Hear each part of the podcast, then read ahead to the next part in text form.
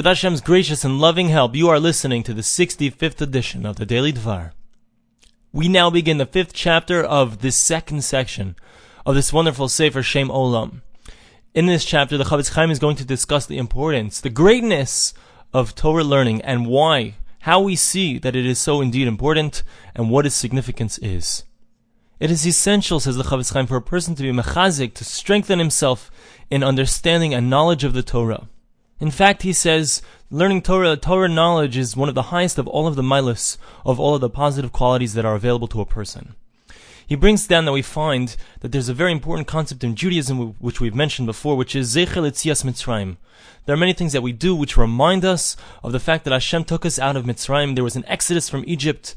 The people of Israel were in a very difficult state in Egypt, and they went out from Egypt. So we find that by Pesach, Shavuos, the three, the Shalosh Regalim, the three festivals, we find that they're reminding us of Yitzias Mitzrayim, of our time that we spent in the Midbar, in the wilderness. And we also mention it on Shabbos. We mention it in many different places. We have to say it every single day. It's part of the Haggadah.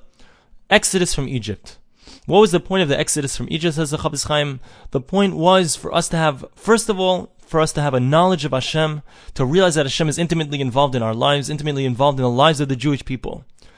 More than that, says the Chofetz Chaim, what was the greatest tachlis, the greatest purpose of Yitzias Mitzrayim, of this Exodus? It was for the Jews to receive the Torah on Har Sinai, to receive the, the Torah on Mount Sinai.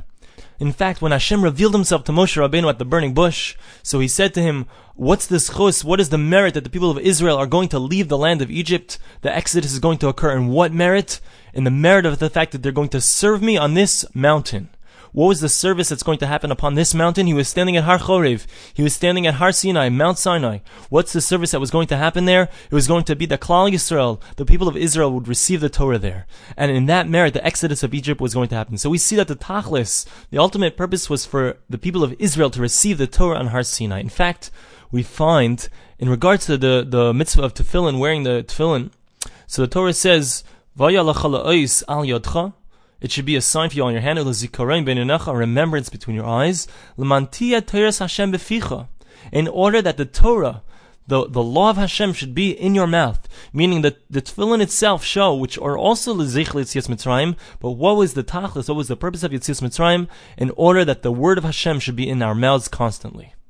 So what is the great importance of learning Torah? Why is it that Hashem took us out of Egypt in order to give us the Torah? Why is it the great thing? Why is this the great purpose of everything? The answer is, says the Chofetz Chaim, that the Torah is the thing that gives us Chaye Netzach. It's the thing that sustains us for all eternity. As, as we say, Olam in reference to Torah, it says, eternal life has He planted within us.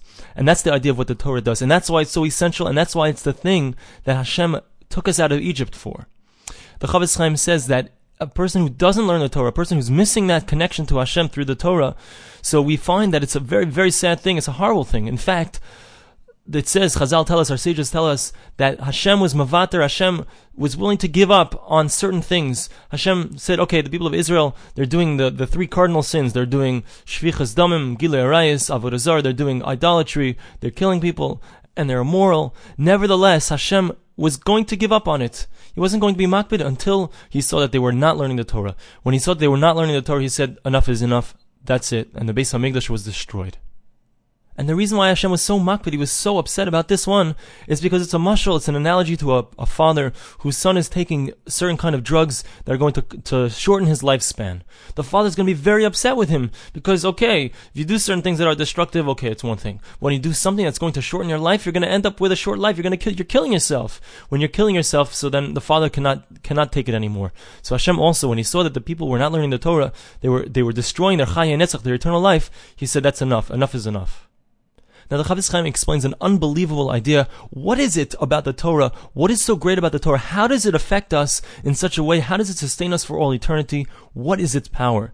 So he brings down a beautiful idea, and that is that the nefesh, the soul of a person, the animal soul of a person, how does it attach to a person? So we know that the Torah tells us that, that the blood of a person is where the, the soul resides, the nefesh of a person, which is the lowest level of the soul.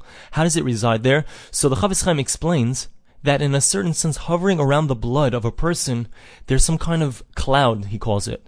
And upon that cloud is where the nefesh, the soul actually rests upon the blood, upon the cloud.